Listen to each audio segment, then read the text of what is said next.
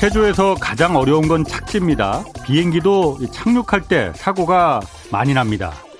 미국의 재정 통화 당국자들은 경기 침체를 일으키지 않으면서 인플레도 잡는 연착륙이 가능하다고 자신하고 있습니다.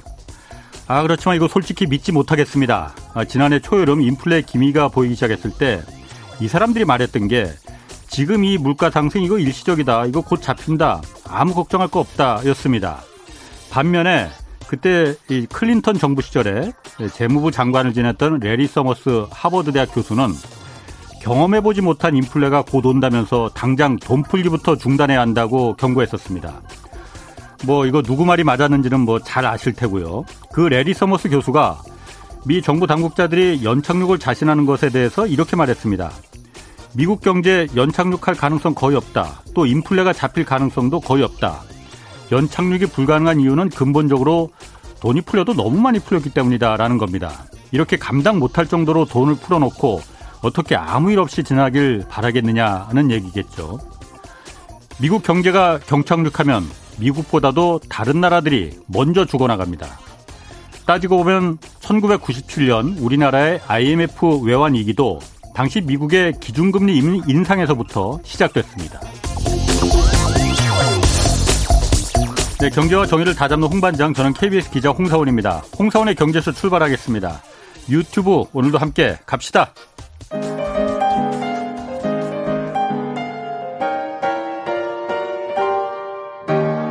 대한민국 최고의 경제 전문가와 함께합니다.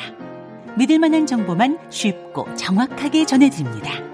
홍사운의 경제쇼. 네, 오프닝에서 언급했듯이 인플레이션에 대한 경고음 계속해서 나오고 있습니다. 40년 만에 돌아온 인플레이션 영향 그리고 대응 전략 함께 살펴보겠습니다. KBS 아, 유튜브 박종원의 경제한방 진행자죠. 박종원 KBS 기자 나오셨습니다. 안녕하세요. 네, 안녕하세요. 자, 먼저 어, 오늘 새벽에 미국의 지난달 소비자 물가 상승률 발표됐어요. 네. 좀 정리 좀 해주시죠. 어, 사실 어제 아마 미국 시장 어떻게 움직였는지 네. 보셨던 분들은 네. 와, 진짜 너무나도 진짜 놀라울 정도로 변동성이 큰 걸 보셨을 거예요. 어. 왜냐면 이게 네. 어젯밤 9시 30분 우리 시각으로 네. 요 시간에 발표가 됐는데 네. 그때 이제 미국의 본장은 열리지 않고요. 야간 선물장이 열려 있는데 음. 처음에 이 수치가 딱 나오니까 네. 내렸다 올랐다 내렸다 올랐다. 아하. 이게 어떻게 해석해야 되는지를 모르는 아. 모습 그런 네. 모습을 보여줬고요. 네. 실제로 장이 열린 다음에도 어 그런 모습을 계속 보여줬는데 네. 이게 어떻게 해석하느냐를 놓고 사실은 처음에는 시장이 굉장히 혼란스러웠던 것 같습니다. 왜 그럴만 했느냐 하면 이제 3월 달에 미국의 CPI 소비자 물가 상승률이 8.5였는데 네. 자, 이번에 4월 달에 8.3이란 말입니다. 그러니까 음, 좀 처음에 네. 네. 어 이거 피크 치고 내려간 거 아닌가? 네. 그래서 시장이 이걸 어떻게 해석하냐 갖고 계속 논란을 스스로 아마 자기들끼리도 아. 혼란스러웠을 것 같고요. 그냥 샀다 예. 팔았다 난리도 아니었을 것 같은데 예. 근데 이걸 좀 어, 자세히 보다 보니까 예. 이게 좋게 볼 수 없는 부분들이 몇 개 있었던 거죠. 물론 네. 뭐 시장의 이 전망치가 원래 8.1이었으니까 그거에 음. 비해서 8.3이면 이게 높으니까 이게 좀 나쁜 거냐? 아니면 네. 또 이게 피크를 치고 8.5에서 8.3으로 내려왔냐? 이것도 좀 혼란스러웠지만 네. 가장 문제가 됐던 건 네. 근원 물가 상승률이었거든요. 음. 자, 근원 물가 상승률이 최근 들어서 이제 굉장히 많이 화제가 돼서 들어보신 분들이 계시겠지만 이 근원 물가 상승률이라는 건 일반적인 이 물가 상승률에서 중요한 거 두 개를 빼버립니다. 음. 하나 에너지고 음. 그 다음에 이런 식량 같은 걸 빼버려요. 네. 그건 이제 변동성이 너무 크다 그래서 음. 빼버렸는데 이제 뭐 지난번에 이제 3월달 지표가 나왔을 때 그때는 아이 근원 물가 상승률은 좀 괜찮지 않냐 이런 식으로 음. 좀 넘어가려고 처음에 했었거든요. 네. 근데 이번에는 오히려 어 전체적인 물가 상승률은 0.2% 포인트 어 전달보다 낮아졌지만 네. 문제는 근원 물가 상승률이 기뻐할 만한 수치가 아닌 게 이제 전달부터 어떻게 되느냐 되게 중요하잖아요. 네, 사실은 네, 지금 당장의 이 상황을 그렇지. 보려면 근원 물가 상승률이 이 3월 달에는 네. 이 전달인 2월 달보다 0.3%가 올랐었는데 네. 이게 4월 달에는 0.6%가 올랐던 겁니다. 더 올랐어요? 네, 그렇죠. 0.3과 0.6. 이게 벌써 느낌이 다르잖아요. 그렇지, 두 배네. 네, 그렇죠. 예. 그러니까 3월 달엔 2월 달보다 아, 0.3이 올랐는데 4월 때는 3월보다 0.6이 올랐다. 어? 그러면 이게 피크 치고 내려간다는 게 아니지 않느냐. 어, 에너지와 곡물을 뺀 것. 그렇죠, 그렇죠. 물가가. 그러니까 근원 물가가 더 중요하다고 그렇게 어, 3월 달 나왔을 때만 해도 그렇지. 그렇게 떠들다가 네. 4월 달 나오니까 어 근원 물가는 그러면 이거 피크하고 아직 거리가 머네. 이 해석이 나오면서 그러네. 시장에서 갑자기 어. 이제 하락으로 베팅하는 사람들이 늘어났고 네. 결국 아마 음 어제 저녁 때 이제 초저녁에 보시다가 아침에 일어나서 깜짝 놀라신 분들 많을 거예요. 예. 나스닥 지수나 이런 것들이 크게 떨어진 모습을 음. 보셨겠죠. 왜냐하면 나스닥 지수가 3.2%나 떨어졌으니까 예. 그 이유가 제가 보기에는 음, 이렇게 근원 물가가 생각보다 고점하고는 거리가 네. 멀구나라는 생각을 했기 때문인 것 같습니다. 근데 제가 궁금한 게 지금 미국 연방준비제도나 어떤 재무부에서도 계속 그 핑계처럼 되는 게 지금 물가가 이렇게 올라가는 게 어, 에너지 가격, 뭐 석유, 천연가스의 가격 지금 전쟁이나 이런 것 때문에 공급망이 부족해서 지금 중단돼서 올라가는 거다. 그리고 곡물 가격도 전 우크라이나 전쟁 때문에 올라가는 거다 했잖아요. 네. 근데 그 두 개를 뺐는데도 어떻게 근원 물가는 더 올라가요? 그러니까요. 지금 어. 그동안에 사실 진짜 계속해서 다른 물가들이 네. 계속 엄청나게 올라간다는 얘기 아니에요? 네. 그동안 핑계를 그렇게 대어 왔는데 아. 결국은 근원 물가가 이렇게 올랐다는 건 사실은 네. 뒤쪽에서 네. 뭔가 물가 상승이 지속적으로 움직이게 만드는 뭔가 악순환이 시작된 게 아니냐라는 의심을 하게 만들었거든요. 그게 아시다시피 이런 거잖아요. 물가가 네. 올랐는데 예를 들어서 뭐 네. 임금이 오르고 물가가 네. 다시 더 오르고 이런 상황. 그런 상황이 이제 인플레이션의 악순환이라고 부르는데 혹시라도 지금 현재 그런 네. 어떤 인플레이션의 악순환이 미국 음. 경제에 좀 시작된 게 아니냐 음. 이런 약간 불안감을 부추길 만한 지표가 4월달 어, 물가 상승률에서 나온 거라고 볼 수 있습니다. 악순환의 고리에 지금 들어선 거 아니냐 이렇게 네. 봤다 이거죠? 네, 의심하는 정도. 이 정도가 아. 딱 이번에 어, 어떤 증시에서 해석한 아. 그 방식은 의심. 요 단어가 그래요? 제일 정확한 것 같습니다. 그럼 뭐 악순환이라는 게 아까 그 박 기자 말하셨듯이 물가가 오르니까는 임금을 올려줘야 되고 임금을 올리니까 다시 물가가 올리고 뭐 제가 사실 그 부분 약간 좀 불만이거든요. 네. 왜냐하면 그렇죠. 네. 예전 그 신자유주의 때그 네. 그 널리 그러니까 우리가 어떤 프레임처럼 알고 있는 게 임금 함부로 올리면은 이건 바로 인플레를 튄 튀니까 임금 함부로 올리면 안 되는 거야. 네. 인플레가 네. 얼마나 무서운 건데 이런 어떤 그 일종의 프레임 같은 게 들어 있거든요. 네, 네. 아니 물가가 올랐으면은 당연히 실질 임금은 그럼 떨어지는 거니까 그 임, 먹고 살게끔 해줘야 되는 거잖아요. 맞습니다. 네. 임금을 그럼 올리지 말아야 된다는 거예요? 아니죠. 임금을 만약에 어 계속해서 안 올라가게 되면 그것도 굉장히 큰 문제예요. 왜냐하면 그렇죠. 네. 임금이 지금 현재 어느 정도로 물가를 따라가고 있냐면 예. 지금 미국의 소비자 물가 상승률은 8.5%가 올랐을 때 예. 미국인들의 이제 음 임금은 한 예. 4.5%밖에 안 올랐거든요. 예. 그러면 이미 4% 포인트 정도 어, 물가 상승률을 못 따라가잖아요. 임금이 깎인 거나 마찬가지죠. 네, 임금이 실질 임금은 깎인 거죠. 예. 자, 그러면 어떻게 되느냐? 또 이게 경제적으로 어떤 식으로 또 타격을 주냐 하면 이건 경기 침체 메커니즘을 만들게 됩니다. 예. 뭐냐면 실질 임금이 줄어들게 되면 그만큼 소비 활동을 줄일 수밖에 없어요. 그렇죠. 어, 저도 당장 어. 뭐 장바구니 물가가 너무 많이 음. 올라서 뭐 예를 들어 음. 뭐 장을 보러 갔는데 이건 뭐 물가가 막 올랐다. 근데 임금은 그대로다. 예. 그러면 모든 분들이 아마 소비를 줄이겠죠. 예. 자, 그러니까 지금 현재 이렇게 이미 이제 소비자 물가 상승률이 오르는 메커니즘이 시작됐을 때 그래서 네. 두 가지 길이 있는 겁니다. 지금 어느 길이 있냐? 네. 인플레이션으로 가는 길이냐? 어. 예, 임금이 오를 때는 그 예, 그 경우죠. 근데 만약에 또 임금이 따라서 올라주지 않는다면 예. 경기 침체가 그렇지. 강화되면서 그것도 예. 또 심각한 문제를 만들 수 있거든요. 예. 그래서 지금처럼 이제 인플레이션 초입에 있을 때는 예. 어 경제를 잘 좀 이렇게 음, 모든 지표가 예. 잘 흘러가도록 만들어야지. 만약에 지금 양쪽 극단이 다 싫은 거잖아요. 지금 우리는 예. 받아들이기 싫죠. 예. 인플레이션 악순환도 나쁜 거지만 예. 또 이게 경기 침체가 악화돼서 대공황처럼 뭐 모든 것이 진짜 모든 사람들이 예를 들어서 물건 살 돈이 없다. 음. 그럼 그것도 공장이 안 돌아가거든요. 예. 그러니까 그 중간 정도 우리는 그게 예. 정말 쉽지 않은데 어, 연준 의장이 파월 의장이 사실은 잘 했어야 되죠. 운전을 음. 잘 했어야 되는데 이미 지금 어, 극단적인 상황까지 지금 현재 자꾸만 음. 몰아가고 있으니까요. 시장이 이제는 연준을 믿지 않으면서 불안해하는 상황까지 오게 된 겁니다. 어느 쪽도 우리한테 음. 지금 바람직한 상황이 아닌 거죠. 그럼 과거에 1970년대 그, 그 오일 쇼크 나면서 굉장히 인플레가 심했었잖아요. 그때 그래서 볼커 연준 의장이 무지막지하게 금리를 막 올려서 인플레를 결국은 몇 년 만에 잡았단 말이에요. 꽤 네. 오랜 기간 동안 이어졌었잖아요. 네. 그럼 그때는 노동자들 임금을 올렸습니까? 안 올렸습니까? 그때 이 스태그플레이션이었잖아요. 네. 그 해마다 조금 상황이 달랐는데 아. 아, 1970년대를 예. 하나로 보면 안 됩니다. 아. 이게 1970년대가 예. 인플레이션이 막 이렇게 계속 뭐 같은 수준으로 높았던 게 아니에요. 아하. 그래서 어떤 식으로 인플레이션이 움직였냐면 예.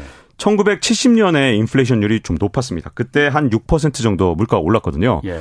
그래서 지금 상황하고 좀 비슷해요. 1970년 아. 정도 상황이. 예. 그러니까 1970년대를 하나의 묶음으로 보면 안 되고 아. 그러니까 1970년에 그렇게 되니까 어 뭐 그 당시에 이제 연준도 금리를 네. 갑자기 올리고 막 그랬겠죠. 그때는 그때는 무지막지하게 네, 올렸잖아요. 그렇죠. 뭐. 예를 들어서 그때 이제 첫 번째 1차 인플레이션 당시에는 임금이 못 따라갔어요. 그러니까 아. 당연히 경기 침체가 왔겠죠. 예. 그러니까 되게 경제적으로 안 좋았습니다. 1970년에. 아. 그러니까 이쪽도 저쪽도 안 좋은 게 물가가 못 따라 물가만큼 임금을 못 음. 올리면 음. 또 역시 1970년대 같은 음. 그런 상황이 일어나고요. 자, 그런데 문제는 그때 금리를 또 충분히 올리지 않았기 때문에 인플레이션이라는 게 어떤 거냐면 음 꺼진 불도 다시 봐야 돼요. 그러니까 인플레이션이라는 건 계속 이렇게 경제에 잠재돼 있다가 예. 일단 한번 사람들이 물가가 오를 거란 오르고 있다, 오를 것이다라는 생각이 들면 예. 경쟁적으로 그 다음에 보통 이제 임금을 이제 계약할 때 어떻게 되냐면 어, 노동자들 입장에서는 예. 엄청 손해를 본 거잖아요. 1970년에 그렇죠. 6%가 올랐는데 난 임금 못 올렸네? 예, 예. 그러니까 이제 그다음부터 눈치 작전입니다. 그래서 임금이라는 게 어떤 효과가 있냐면, 아, 그러니까 네. 이런 효과가 뭐가 있냐면 전년도에 인플레이션이 심하게 왔는데 내 임금을 못 올렸다? 음. 그러면 이게 계속해서 임금 상승 욕구를 결국 이 안에 계속 음. 어, 내재화되고요. 그게 예. 또 경기 침체를 만들어내니까 예. 이제 그러고 난 다음에 이제 언제 또 인플레이션이 한 번 또 들썩거렸냐? 예. 1975년이에요. 그 전까지는 인플레이션율이 또 수면 아래로 한 4년 내려간 상태에서 쭉 가다가 예. 음. 75년에 갑자기 또 물가 상승률이 갑자기 올라간데 그때는 75년, 76년에 또 10%가 훨씬 넘는 음. 인플레이션율이 왔습니다. 그러니까 예. 그때 또 깜짝 놀라서 예. 어 또 그때 당시에 이제 연준이 금리를 올렸죠. 어 그랬더니 또 경기 침체가 왔습니다. 예. 그리고 그리고 나서 다시 인플레이션율이 또 올라간 게 언제냐면 1980년에 다시 또 올라간 겁니다. 음. 그래서 계단식으로 인플레이션이 계속해서 왔는데 세 번에 걸쳐서 봉우리가 있어요. 그 당시에 물가 상승률을 보면. 어. 그래서 일종의 장군 멍군 하듯이 예. 임금과 임금이 항상 음. 조금 뒤쳐졌죠. 예. 그러다 보니 어, 그 당시 미국의 노동자들은 상대적으로 계속해서 가난해지는 음. 그런 상황이었고요. 음. 뒤따라 이제 임금이 오르면서 인플레이션을 가속화시켰는데 예. 지금 이제 자꾸만 이제 옳다 그르다로 보면 음. 어, 저는 이제 옳다 그르다가 아니라 현상으로 예. 보고 싶거든요. 음. 그게 이제 계속해서 이제 노동자들이 손해를 보고 그러다가 이제 그 억눌렸던 임금 상승 욕구가 이제 폭발하면서 예. 그게 이제 3단계에 걸친 음. 어 인플레이션을 낳았는데 저는 그래서 이제 지금 현재 이제 나오는 거 잘 생각해 보세요. 지금도 예. 사실은 저는 1970년 상황하고 굉장히 비슷하다고 생각하는 게 연준이 음. 어떻게 하냐에 따라선 예. 그 다음에 이제 계단식 물가 상승이 올 것이냐 안 올 것이냐를 음. 이제 앞으로 결정하게 될 거라고 보는데요. 만약에 뜨뜻미지근하게 이제 금리를 올리게 되면 음. 음. 뭐 지금 현재 파월 의장이 맨날 그러잖아요. 뭐라 그러냐 요즘은 아니 올해 안에 분명히 어, 물가 상승률의 피크가 온다. 어. 이렇게 얘기를 하고 있죠. 예, 예. 근데 어, 뭐, 뭐 피크가 올 수도 있어요. 근데 문제점은 어, 어정쩡하게 해서 인플레이션의 아. 기대 심리, 이게 어떤 경제 주체들이, 어, 씨, 나만 손해봤어. 다 아. 올렸는데 나만 못 올렸네? 아. 라고 생각해서 막 진짜 분노가 잠재되어 있는 그 상태에서 네. 한 2, 3년 지나고 나면 내, 내 인공 올려줘. 어. 아, 나 안 되겠다. 이건 물건값 올려야지. 이런 어. 상황이 돼서 갑자기 뭐 예를 들어 2, 3년 뒤에 다시 폭발적으로 물가 오른다든가 이런 네. 식으로 될 수 있기 때문에 네. 이제 뭐 어느 게 옳으냐 아니냐를 아. 놓, 그걸 빼고 이제 생각을 해본다 그러면 저는 일단 파월 연준 의장이 만약에 음 정말 현명하게 적절한 조치를 취하지 못한다 그러면 예. 물가 상승의 에너지가 잠재돼 있다가 또 다시 폭발하는 그 현상, 네. 그게 반복적으로 어 물가를 계단식으로 올리는 현상이 네. 앞으로 오지 않을까. 그게 네. 문제는 임금하고 같이 이제 음, 물가 오르는 게 이제 이렇게 임금이 네. 이제 항상 좀 뒤늦게 움직여요. 그 사이에 그렇겠지. 노동자들은 예. 계속 손해 보고 예. 그런 현상이 아. 음, 이번에도 또 일어날까봐 음. 걱정스럽습니다. 지금은 사실 그런데 미국 같은 경우에는 실업률도 거의 완전 고용 상태잖아요. 굉장히 낮잖아요. 네, 아주 낮습니다.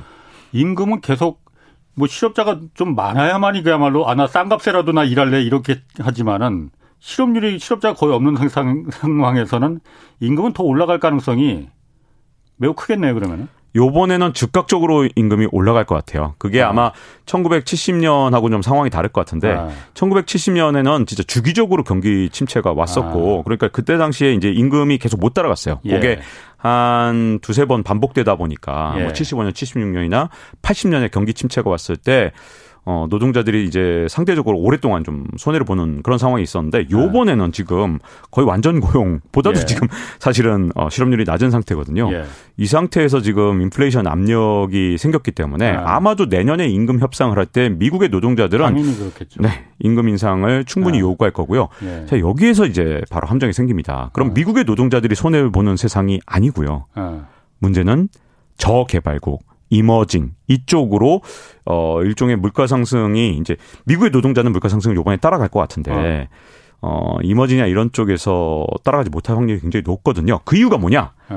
바로 미국이란 나라는 기축 통화인 달러를 통해서 네. 자국의 인플레이션을 남의 나라한테 떠넘기는 전가시킬 수 네, 있죠. 그걸 인플레이션 수출이라고 예. 말하죠. 예. 근데 인플레이션 수출을 할 수 있기 때문에 아마도 이제 내년 내후년에 상대적으로 중진국, 아. 뭐 emerging이고 뭐 심지어 우리나라도 선진국이지만 네. 우리나라 예. 선진국이지만 우리나라도 그런 쪽에 좀 있지 않을까 싶습니다. 아. 이 산업의 어떤 value chain으로 예. 볼때 우리나라도 좀 취약한 편이죠. 지금 뭐 말 나왔으니까 다른 나라들 미국만 인플레이션이 지금 극심한 게 아니고 우리나라 포함해서 다른 나라들도 다 마찬가지잖아요. 네. 그 미국보다 상황이 더 심합니까? 안 함, 그 덜합니까? 아. 자, 일단 우리나라가 아. 미국의 물가 상승률의 절반밖에 안 되기 때문에 아. 좀 덜한 것 같아요. 네. 어. 맞습니다. 어쨌든 아. 미국이 진짜 물가가 빠르게 오르고 있고요. 우리나라는 지금 아직까지 선방을 하고 있습니다. 그래서 우리나라는 지금 물가 네. 상승률이 지금 4. 5%였나요? 4.8%가 가장 최근 아, 그 데이터입니다. 예. 근데 음 미국의 한 4점, 최근까지 4.1이어서 네. 사실 미국의 한 절반 수준이었다고 저는 네. 생각하고 있었는데 최근 데이터가 이제 4.8까지 나오긴 했죠. 네. 자, 그런데 이제 그래서 어 미국만 지금 심한 거 아니냐. 왜냐하면 아. 미국 물가 상승률이 뭐 지금 8.5였을 때 예. 그때 기준으로 유럽 연합이 물가 상승률이 7.5였거든요. 예. 그래서 어 다른 나라가 이제 훨씬 더 이제 어떠냐에 대해서 잘 모르시는 분들이 많은데 예. 개발도상 국가나 아니면 저개발 국가 중에서 자원 빈국들은 음. 지금 난리가 났습니다. 진짜 한마디로.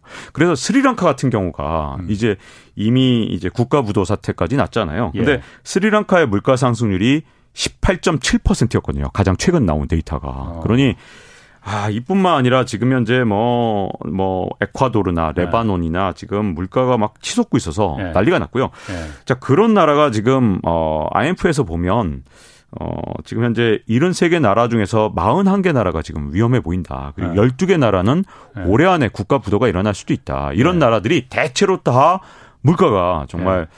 어, 상상을 초월할 정도로 굉장히 빠르게 오르고 있거든요. 예. 자, 그런데 이들 나라한테 정말 안 된 점은 뭐냐면 이제 네. 올해 하반기에 어떤 일이 일어날 것이냐. 바로 이제 말씀드렸던 미국이 이제 인플레이션을 본격적으로 수출하게 될 겁니다. 아직 미국이 본격적인 인플레이션 수출을 하지도 않았는데 벌써 이렇게 물가가 음. 오르는 나라들 네. 왜 이제 하반기부터 진짜 비상사태냐? 네. 지금 이제 미국에서 음, 지금 자국 물가가 진짜 빠르게 오르고 있잖아요. 8.5, 네. 8.3. 네. 다 이거 진짜 네. 어, 어마무시한 거잖아요. 미국에서 이게 항상 나올 때마다 수치가 어떤 겁니까? 40년 만에 최고치잖아요. 네. 이게 1, 2년 만에 서 최고치가 아니라 40년 음. 만에 최고치예요. 40년이면 사실 한 세대가 지난 거 아닙니까?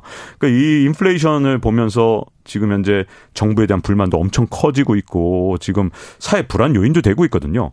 자, 그러면 미국 입장에서 그나마 저소득층이 일단 어떻게든 먹고 살긴 해줘야 되지 않습니까? 네. 가장 좋은 방법이 뭐겠습니까? 수입 물가를 낮추는 거죠. 음. 그러려면 음. 달러 가치를 빨리 끌어올려야 되죠. 예. 자, 달러 가치를 빨리 끌어올리는데 이제 뭐 미국에서 예. 제일 좋은 방법은 금리 인상 속도를 빠르게 가져가면 네. 그러면 당연히 그렇지. 달러와 가치가 예. 굉장히 많이 올라갈 예. 거잖아요. 예.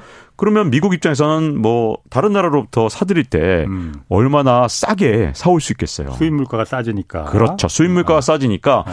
자, 물론 이제 고소득층은 서비스업 지출이 워낙 많으니까 음, 음 그것만으로는 물가를 잠재울 수가 없죠. 예. 하지만 저소득층일수록 어떤 특징이 있냐? 이런 제조업 제품을 많이 삽니다. 예. 그렇기 때문에 어, 제조업 제품이라도 일단 싸게 공급이 되면 네. 저소득층의 어떤 불만이나 고통은 예. 음. 많이 해소되거든요. 음, 음. 그러니까 미국에서 저는 하반기에 앞으로 여러 가지 이유로 금리 인상 속도를 굉장히 빨리 빨리 가져갈 가능성이 크고요. 자 그렇게 되면 음. 자, 미국의 저소득층은 좀 문제가 해결되지만 음. 문제는 제3세계 뭐 저개발 음. 국가 그다음에 좀 나아가서 이머징이라든가 심지어 나중 가면 우리나라까지 문제가 될 건데 예. 자 이런 나라들은 갑자기 자국 통화 가치가 막 떨어지는 거예요. 음. 그러면 이제 우리나라 우리뿐만 모든 전 세계가 거의 달러 베이스로 모든 걸 거래하는데 뭘 수입하려 고 그러면 달러 베이스로는 이제 자국으로 수입하고 나면 이게 음. 환전하는 과정에서 이게 물가가 엄청 올라가는 셈이 되잖아요. 왜냐하면 자국 통화가 아. 가치가 떨어지니까 아, 아 이거 수입 물가는 왕창 올라가거든요. 음. 자 그러다 보니 올 하반기에 어떤 일이 생길 거냐 이런 어떤 저개발 국가부터 진짜 큰 고통이 시작됩니다. 그래서 수입 물가가 올라가면서 음 저소득층 특히 음. 저개발 국가의 저소득층은 어떻게 보면 미국에서 겪었어야 될 인플레이션까지 다 이제 가져가게 음. 되면서 음, 아주 어려운 시절을 하반기에 보내게 되지 않을까 싶습니다. 그러니까 인플레이션을 미국이 다른 나라한테 수출한다는 게 금리를 올려서 수입 물가를 갖다 미국은 싸게 하고 네. 다른 나라는 금리가 올라가니까 다른 나라 화폐들은 점 가치가 뚝뚝 떨어질 테니까 네. 거기는 상대적으로 물가가 인플레가 더 이제 치솟을 테고 네. 미국의 인플레를 그러니까 다 본, 내보낸다. 네. 어 그럼 미국은 금리를 올리는 거를 통해서 인플레를 수출한다면은 금리를 올리는 부작용도 있을 거 아니에요. 어, 물론이죠. 네. 어, 당연히 금리를 올리면은 일단 경기가 어, 저소득층들이 물건을 싸게 살 수 있는 거는 있겠지만은 네. 공장들 문 닫는 사람들 많을 많이 있을 테고 실업률도 늘어날 테고 경기가 침체될 테고 그런 위험 부담도 있는 거 아니에요? 네, 그렇죠. 미국이 금리를 올리면서 사실은 네. 그건 어 지금 현재 감안해야 되는 거고요. 예. 지금 만약에 어 미국이 금리를 어 지금도 만약에 느리게 올린다. 그러면 네. 물가 상승률이 이제 8.5, 8.3, 요 최근에 네. 나온 데이터들을 볼 때 사실은 1970년에 이제 인플레이션 초입, 스태그플레이션 초입이라고 할 수 있죠. 예. 그때보다 지금 초기치가 훨씬 높은 거예요. 예. 그러니까 그때 당시에 한 6%대로 시작을 했는데 이번에는 8%대로 시작을 하는 거죠. 예, 예. 만약에 이번에도 물가를 제때 잡지 못한다면 이번에 미국의 물가 상승률은 우리가 상상한 것보다 그때 1970년대에 아. 기록했던 13%대보다도 더 나중 가면 더 높아질 수 있거든요. 예. 왜냐하면 계단식으로 자꾸 올라가니까. 음, 음. 그러니까 미국이 지금 현재 어 금리를 올리는 건 지금 현재 자국의 경기 침체를 어느 정도 감안하고 혹은 뭐 감수하고 뭐, 네, 감수하고 네. 네, 감수하고 올릴 수밖에 없는 그런 네. 상황까지 지금 처해서 몰려 있는 상황인 거죠. 그러면은 지금 미국 연방준비제도에서 어쨌든 지금 얼마 전에 며칠 전에 이제 그 0.5% 포인트 올렸잖아요. 네. 앞으로도 또 0.5% 포인트 또 올릴 거라고 하고 0.75%뭐 giant step이라고 해요. 껑충껑충 막 올린다고 하잖아요. 그게 그러면은 인플레를 수출하기 위한 그 지금 사전 포석을 지금 하는 거예요, 그러면은? 어, 그, 그러니까 아.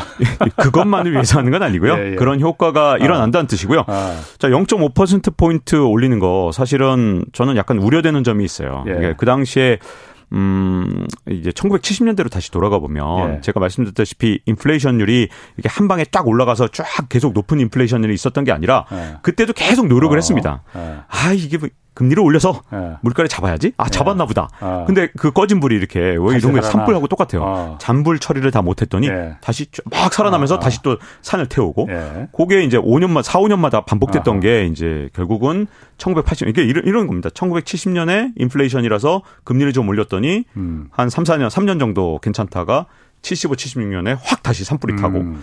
그걸 다시 금리를 올렸더니 그 다음에 한 2, 3년 또 이번에는 잠잠하다가 79년, 80년에 이번에는 네. 13%가 넘었던 네. 그런 엄청난 인플레이션을 겪었던 거거든요. 네.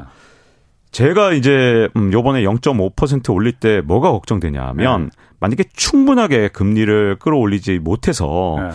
이번에도 또 똑같은 현상이 일어나서 잔불 처리를 못한 상태. 아. 그야말로 소방관이 제일 네. 정말 잘하려면 잔불 처리 확실하게 해야 되는데 네.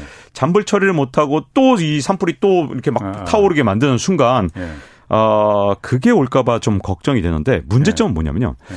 0.5씩 올렸을 때 과연 음, 그런 잔불 처리가 확실하게 될 것이냐 음. 좀 불안하다는 거죠. 왜냐하면 물가라는 건 어떤 식으로 오른 거냐면 사람들이 일단 어 8% 물가 상승률을 이제 한번 경험을 했어요. 그러고 네. 나면 아까 말씀드렸다시피 나만 손해 봤다라는 생각을 만들지 않으려면 그 다음에 어쨌든 선수 쳐서 내가 물가를 올려야 되는 겁니다. 일종의 음. 눈치 게임인 거예요. 그 다음에는 네. 뭐 임금을 뭐 예를 들어 계약을 할 때도 그렇고 네. 그런 것들이 모두 다 눈치 게임인데 네.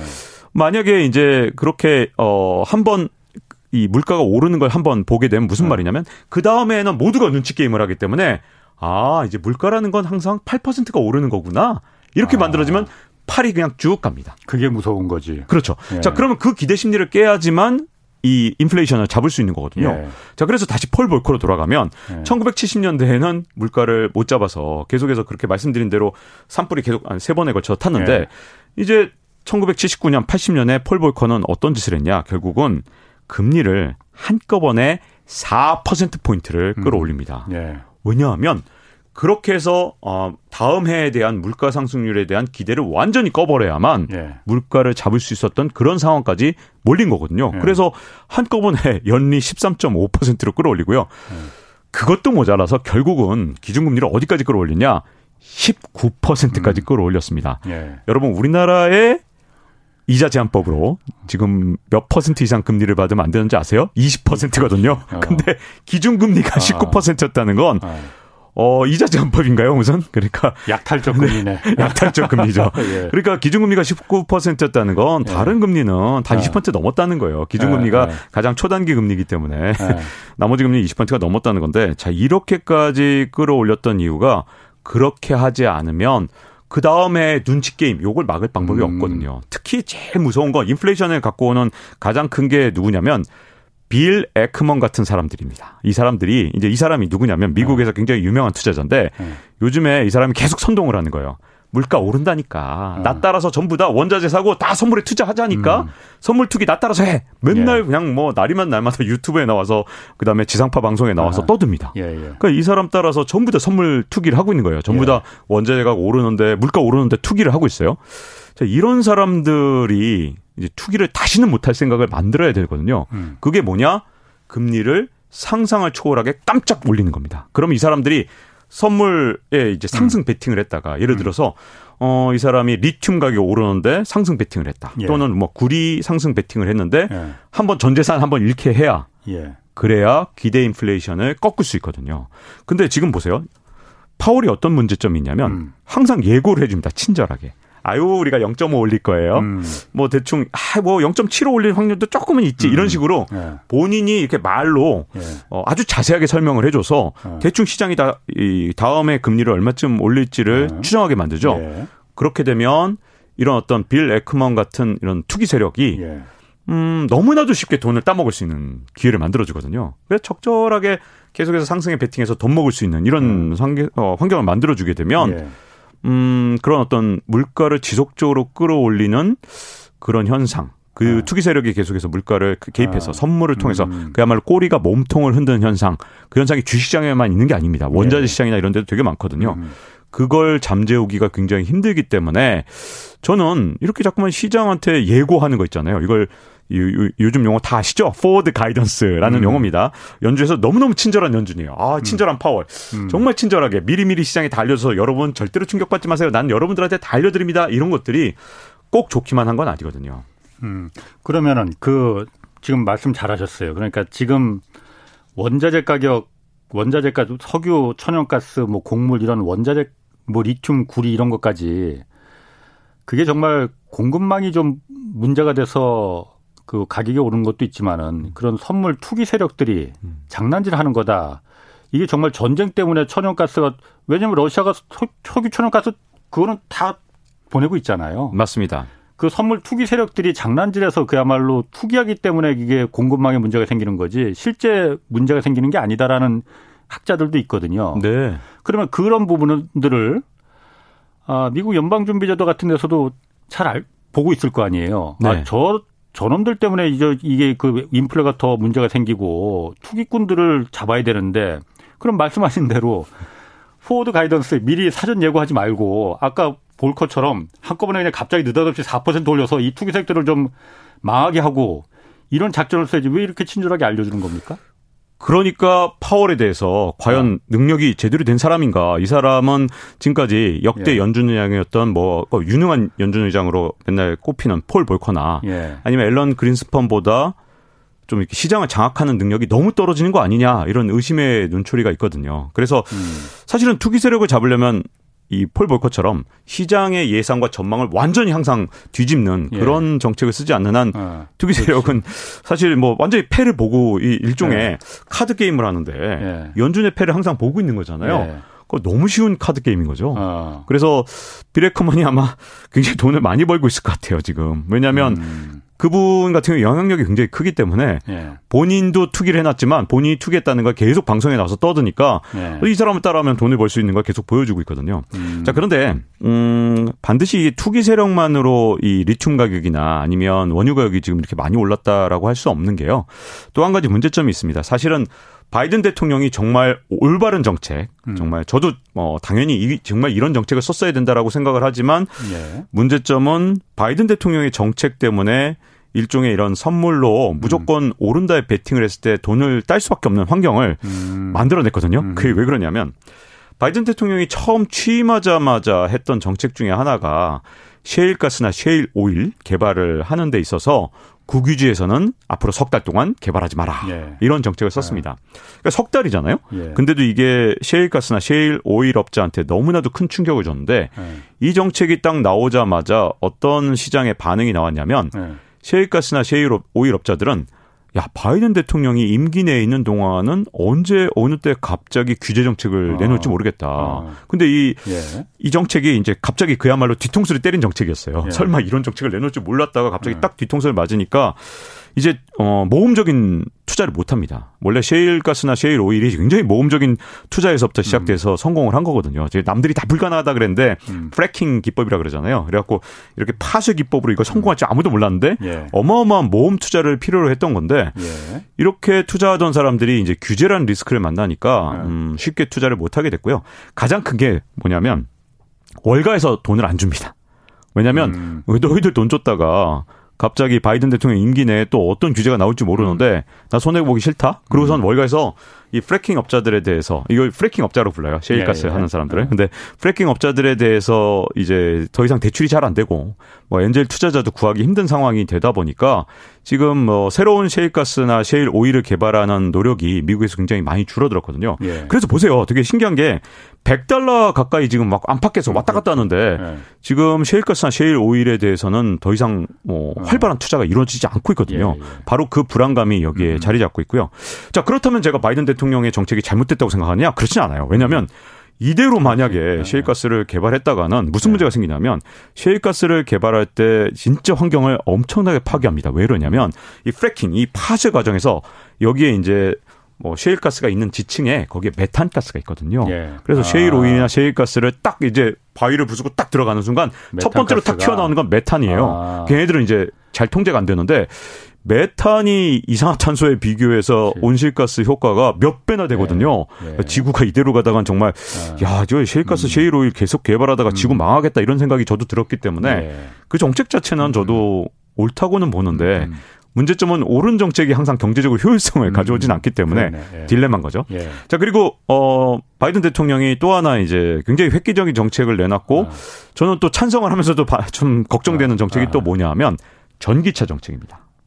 바이든 대통령이 어. 지난해 여름에 어떤 예. 정책을 내놨냐면 그 당시에 미국의 완성차 업체들의 전체 전기차 출하량은 전체 생산 대수 대비 3%였습니다. 예. 근데 어. 21년에 예. 음, 어떤 행정 명령에 서명을 하냐면 2030년까지 음. 미국의 모든 완성차 네. 업체의 50%를 전기차로 만들어라. 음. 행정 명령이에요. 네. 따라야 됩니다. 네. 자, 그러면 의무적으로 50%를 만들어야 되는데 그게 겨우 9년밖에 안 남았잖아요. 네. 그러니까 어떻게든 전기차를 배터리를 만들어야 되고. 자, 근데 배터리 잘 생각해 보시면 전기차 가격의 70%가 배터리입니다. 그렇죠. 그리고 지, 네. 배터리 가격의 70%는 뭐죠? 바로 메탈들이에요. 음, 리튬이나 음, 이런 것들. 예. 자, 그러니까 뭐 리튬, 니켈, 망간 뭐 이런 것들 네. 가격이 예. 자. 이제 뻔히 이제 카드가 또 역시 아. 보이는 거예요. 자, 알려준 거죠. 이런 투기꾼들한테. 그러네. 자, 리튬 사세요, 리튬. 자, 근데 자, 예. 리튬이라는 거 하나만 놓고 볼게요. 왜냐하면 예. 전기차에서 지금 다른 거는 뭐 어떻게든 뭐 인산철이든 뭐 니켈이든 뭐 대체가 좀 가능한 것들이 있는데 예. 리튬만은 지금 현재로서는 대체가 안 되거든요. 예. 어떤 분들이 자꾸만 이런 얘기하면 아 언젠가 다 인간이 얼마나 뛰어난데 언젠가 대체한다 그러는데 언젠지 모르겠거든요. 저는 그 기술이 언제 나올지 모르겠어요. 지금 리튬은 아. 정말 대체하기 힘든데. 예. 자, 리튬이 지금까지 우리가 그렇게 많이 인류가 예. 많이 사용 안 하던 금속입니다. 그러다 예. 보니까 리튬을 아직도 이제 어 정제하는 작업이나 이런 거 보면 되게 네. 원시적이에요. 아. 막 진짜 염전하듯이 막 사람 노동력으로 막 긁어 모아서 이렇게 하거든요. 예. 이런 원시적인 방법을 아직도 쓰는 이유가 네. 리튬의 가격이 별로 안 비쌌으니까 그동안 네. 그리고 리튬 수요도 많지 않았으니까. 음. 근데 문제는 이런 발표를 하니까 작년에 무슨 일이 생겼냐? 리튬 가격이 4배 정도 뛰었어요. 그러니까 지금 우크라이나 사태 때문에 전쟁 때문에 리튬 가격이 이렇게 많이 올랐냐? 보다는 이미 바이든. 이 전기차 전환 때문에 네. 벌써 4배가 올랐고요. 네. 그런 다음에 이제 약간 돌을 더 얹어놨을 뿐이지 음. 이미 그러니까 지금 저는 이제 이 부분에 있어서 조금 문제가 있다고 보는데 자꾸만 근원 물가 하는데 예를 들어서 이런 어떤 원유 가격이나 예. 식료품 가격을 자꾸만 빼버리는데 예. 저는 그게 좀 문제가 있다고 봐요. 예전에는 왜 빼도 됐냐 하면 유가가 올랐다 그러면 그 뒤에 이제 1, 2년 지나면 뭐 지정학적 위기가 끝나면 음, 떨어지고 음, 그리고 식료품이나 이런 것도 뭐 한 해가 농사가 안 되면 다음엔 잘 됐거든요. 예. 근데 지금은 지속적으로 이런 어떤 가격이 계속해서 좀 상방으로 좀 가고 있는 상태이기 때문에 음. 근원 물가만 볼 건 아니다. 이제 물가 전체를 봐야 될 때가 음. 왔고 그게 이제 더 이상 일시적이라고 말할 수 있는가? 지금 에너지나 음. 이런 것들이 예. 왜냐하면 저도 동의하거든요. 왜냐하면 네. 이대로 원유를 계속 사용하고 셰일가스를 계속 어 파쇄 기법으로 네. 캐냈다가는 이대로 가면 지구는 멸망할지도 뭐, 아, 지구 아니죠. 정확하게 저는 인류 멸망이라고 부릅니다. 네. 왜냐하면 지구는 아마 다른 종이 나타나서 또 네. 살아가겠죠. 하지만 인류는 정말 네. 이번에 네. 온난화가 계속되면 위험해 보입니다. 예. 근데 음, 지금 문제는 이걸 이제 급진적으로 바꾸다 보니까 투기 세력이 네. 어, 좋은 먹잇감을 발견해낸 거죠. 그래서 아. 지금 상당히 어려운 상황에 처해 있는 건 아. 분명한 것 같습니다. 아, 지금 박종원 요 유튜브 댓글에 지금 박종원 기자 칭찬이 뭐, 뭐, 하늘을 찌릅니다. 뭐, 이거 끝나고 나서 그냥 바로 박종훈의 경제쇼 한 방 보러 가야겠다고. 네. 거의 뭐, 많이들 보러 가면 저한테 나중에 밥 한 번 사시고. 네. 자, 그러면은 제가 궁금해요. 아까 그 8.3%로다가 약간 좀 낮아지긴 했는데 소 미국의 물가 상승률이 좀 그래서 아 이게 정점인가도 싶구나 했는데 네. 근원 물가로 보면은 상황이 아니잖아요. 네. 어? 굉장히 또 오른 거잖아요. 네. 인플레 물가 상승 그 인플레 정점이 지금 어, 온 겁니까 안 온 겁니까? 안 온 것 같은데 내가 봤을 때는. 네. 네. 자 일단 그 정점 예. 얘기를 하기 전에 예. 파월이 그동안 얼마나 피노키오의 코가 막 길어지는 아, 것처럼 네. 파월이 거짓말을 해왔는가. 그리고 예. 파월 의장이 지금 올해 안에 인플레이션 정점이 온다고 하는 말은 믿어도 되는가. 이 부분을 좀 따져보고 싶은데요.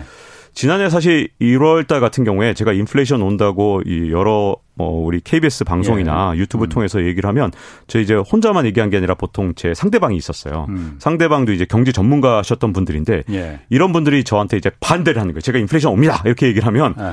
어 그분들이 막 반대를 하면서 두 가지 근거를 댔습니다. 보통 뭐냐면 2008년에 돈을 그렇게 많이 풀었는데 그때 인플레이션 안 왔습니다. 그렇지. 그 2020년에 왜 온다는 겁니까? 그다음 예. 두 번째는 파월 의장이 인플레이션 절대 없다고 했는데 네. 당신이 어떻게 합니까? 어. 이런 식으로 제가 이제 어. 반박을 받았습니다. 실제로 어. 저희 KBS 어. 방송 유튜브 네. 과거 걸 보시면 그런 것들 네. 그 제가 토크란 것들이 나오는데요. 네.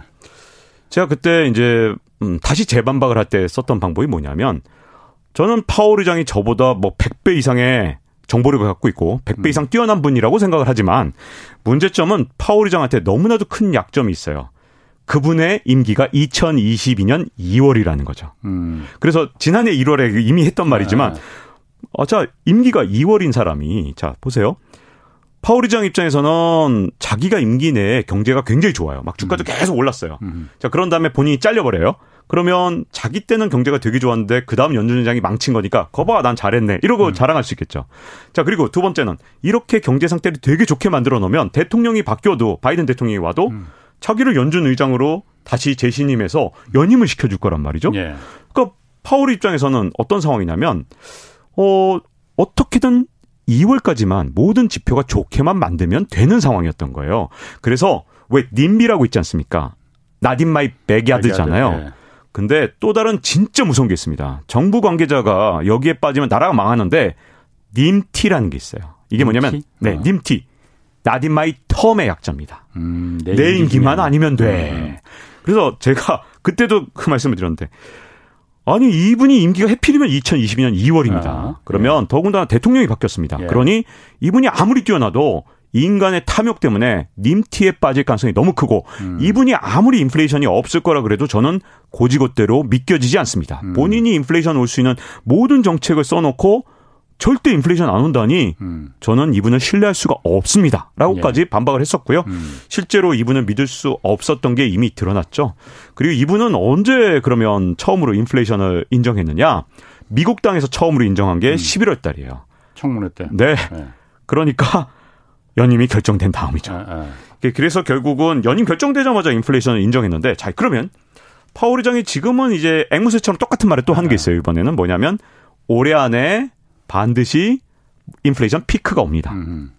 저는요, 이 말이 안 맞으면 진짜 큰일 납니다. 그러면 대공황급으로 위기가 올 거니까 음. 저는 이번에는 이분 말이 맞을 거라고 믿고 싶고요. 예. 맞을 것 같기도 해요. 그래서 올해 안에 피크가 오는 것까지는 맞을 것 같은데 예. 이번에 동의가 돼요. 왜냐하면 예. 이분 이제 더 이상 인기 문제가 없잖아요. 예. 근데 문제점은 뭐냐 하면 그 다음에 어떻게 될 거냐에 대해서 파월 의장이 제대로 말을 하지 않고 있다는 거예요. 무슨 말이냐면 피크를 치는 것까지 좋아요. 네.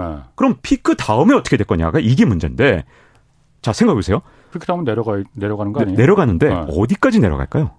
자, 이겁니다. 아, 2%까지 안 내려갈 거라 이거죠. 바로 겁니다. 2% 아. 바로 나오셨죠. 왜냐하면 연준이라는 곳 항상 네. 목표가 어디입니까? 항상 그동안 2%였잖아요. 예. 음. 자, 그런데 만약에 물가 상승률이 2%까지 내려가면 물론 문제가 없겠죠. 아. 하지만 예.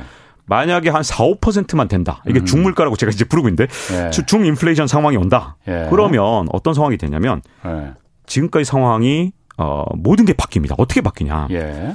지금까지 최근 40년 가까이 인플레이션이 없었죠. 자, 인플레이션이 없었기 그렇지. 때문에 예. 어떻게 됐냐면 경기 둔화가 오거나 불황이 와요. 예. 그럼 어떻게 하면 됩니까? 연준에서 어떻게 하면 되죠? 돈을 풀어지. 풀어주면 되죠. 예. 그리고 금리를 낮추면 되죠. 예. 자 그러면 경기는 바로 좋아졌습니다. 예. 그래서 지금까지 경제 위기가 오면 항상 V자 반등을 했죠. 어허. 뭐 예를 들어 경기 침체도 V자 반등, 실물 예, 지표도, 예. 그다음 주가도 V자 반등을 음. 했습니다. 그래서 오랫동안 고통받았던 적이 한 번도 예. 없었어요. 예. 자, 그런데 다시 1970년대로 돌아갈게요. 1970년대 우리가 왜 끔찍하게 생각하면서 스태그플레이션이다. 예. S의 공포다. 이 얘기를 하냐 하면 예. 자, 일단 물가가 한번 중물가 정도만 되기만 예. 하면 어떤 문제가 생기냐면 자, 이제 한 4, 5% 물가가 오른 상황에서 양적 완화를 또 해요. 금리를 또 낮춰요. 그럼 어떻게 될까요? 물가가 바로 자극받아서 10% 15% 가버리겠죠. 그렇겠죠. 자, 그전에는 물가가 아무리 돈을 풀어도 2% 이상 안 오르니까 네. 연준에서 뭐 문제만 생기면 돈 풀고 아. 그다음에 재정 정책으로 돈 풀어서 아. 뭐 재난 지원금이라고 막 나눠 주고 했던 예. 건데 이제 만약에 중물가만 돼도 예. 그때 상황에서 돈을 조금만 풀어도 더 튄다 이거죠. 더 튀죠. 그러면 어. 떻게 될까요? 그러면 경기 둔화가 와도 예. 경기 부양책을 못 쓰지. 쓸 수가 없죠. 어, 쓸 수 있는 실탄이 없네. 네, 그렇죠. 네. 그래서 중물가만 돼도 뭐가 바뀌느냐? 네. 앞으로는 경기 둔화가 왔을 때 쓸 수 있는 실탄이 없다 보니까 아. 경기 침체까지 침체라는 건 이제 둔화보다 보통 더 나쁜 걸 예. 말하는데 경기 침체까지 가서 정말 경제가 아주 안 좋아져도 아. 쓸수 있는 수단이 별로 없어요. 음. 이게 바로 S의 공포 스태그플레이션 상황인데 그러네요. 음. 그래서 제가 자꾸만 저는 제가 아 저도 좀 기자회견장에 저도 가고 싶어요.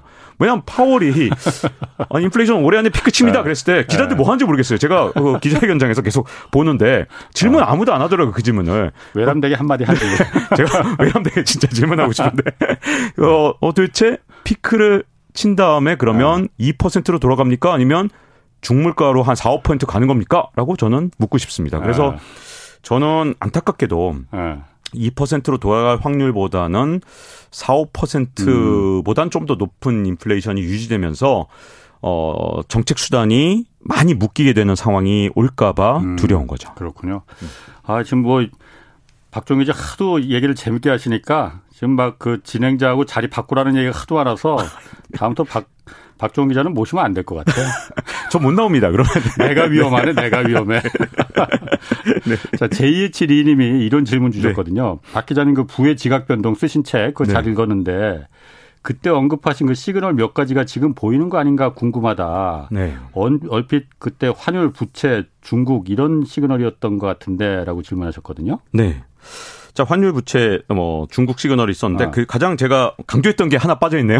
아. 금리 시그널이 하나 빠졌습니다. 아. 그래서 지금 음. 장단기 금리가 역전되고 있는 상황이죠. 그래서 네. 이 역전이 이미 이제 아주 일시적으로 됐었고요. 네. 그다음에 제가 이제 홍사훈의 경제쇼 나와서 제가 한번 강조한 적 있는데 이제부터 네. 걱정이 되는 steepening이 곧 올 연말 또는 내년 초에 일어날 가능성이 있고요.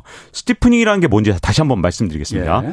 어, 홍사훈의 경제쇼를 혹시 전에 전에 음. 못 보셨던 분들을 위해서 설명을 드리면 어, 이렇게 이제 금리가 장기 금리랑 단기 금리가 있을 때 제가 홍상훈 선배께 돈을 빌려드려요. 음. 그러면 석 달 빌려드리는 거하고 10년 빌려드리는 거하고 음. 당연히 10년 빌려드릴 때 금리가 높아야 되죠. 그렇지. 근데 어. 장단기 금리차 역전이라는 건 네. 뭐냐? 3개월 빌려드릴 때 금리가 더 높아지는 아, 현상. 이게 네. 장단기 금리차 역전이잖아요. 네.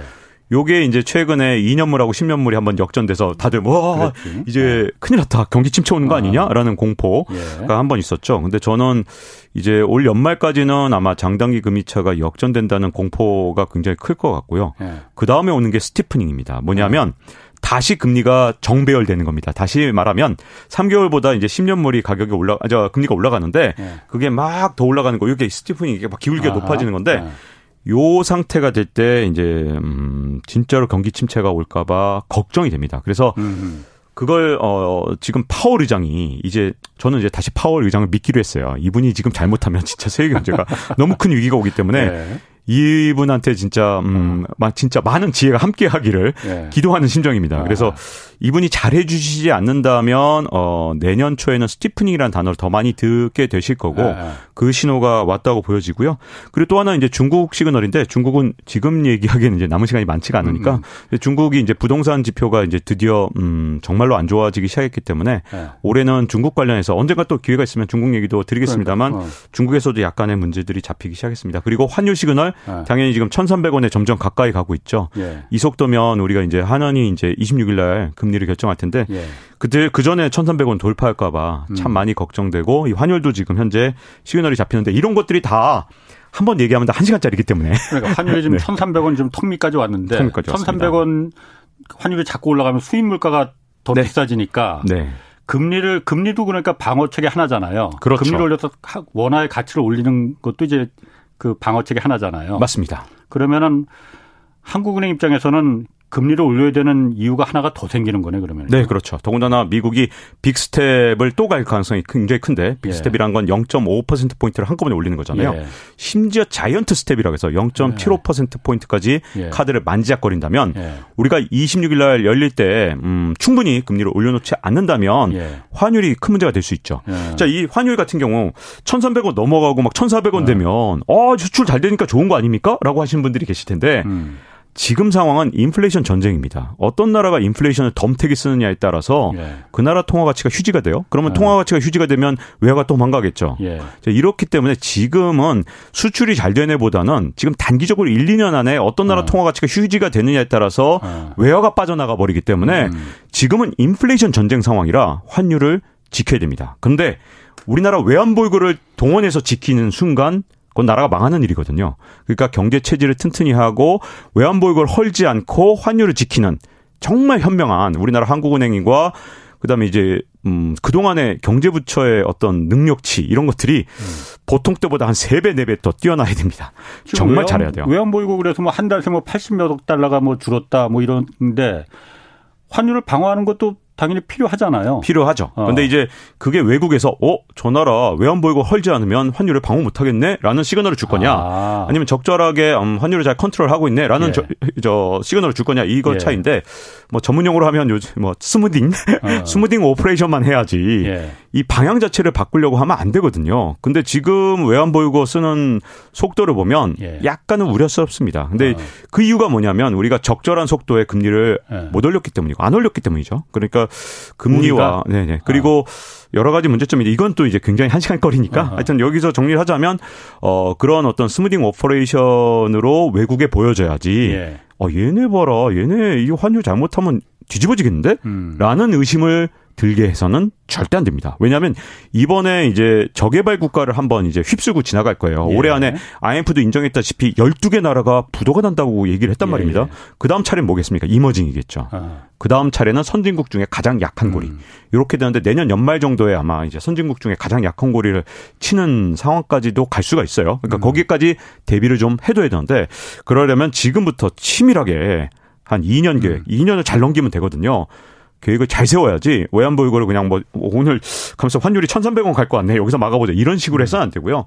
갖고 있는 자원을 진짜 효율적으로 잘 써야 됩니다. 지금 외환보유고 제가 보기에는 지금의 3배 있어도 음. 외환보유고만으로는 환율 못 지킵니다. 제 시간이 얼마 없어 갖고 내가 궁금한 거 하나. 우리나라가 금리를 선제적으로 미리 잘 올렸다 이런 얘기 계속 했었거든요. 근데 네. 지금 그게 아니라는 거 아니에요? 어, 지금까지 잘했다가 네. 저번에 한번 이제 big step 가는 걸 네. 예상을 하고 움직여 또 big step이라 그랬는데 네. 이제 물론 총재 부재시였기 때문에 힘들었겠지만 0.25% 포인트만 올렸을 음. 때가 한 번 실기를 한 거죠. 왜냐하면 아. 어 미국에서 그 사이에 빅스텝을 해버렸고 예, 예. 그 다음에 지금 현재 금리를 더 빠른 속도로 올릴 가능성이 크니까요. 아, 그때 더 공격적으로 네. 선제적으로 더 했었어야 된다 이거죠. 그렇죠. 네. 아유 오늘 너무나 재밌게 잘 들었습니다. 네. 제가 그냥 그 스펀지처럼 머리에 쏙쏙 들어오네. 네. 자, 지금까지 박정훈 KBS 기자 함께 했습니다. 고맙습니다. 네, 고맙습니다. 내일은 최준영 박사와 함께 이 솔로몬 제도를 둘러싼 미국과 중국 또 하나의 갈등 자세히 좀 짚어보겠습니다. 지금까지 경제와 정의를 다 잡는 홍반장 홍사원의 경제쇼였습니다.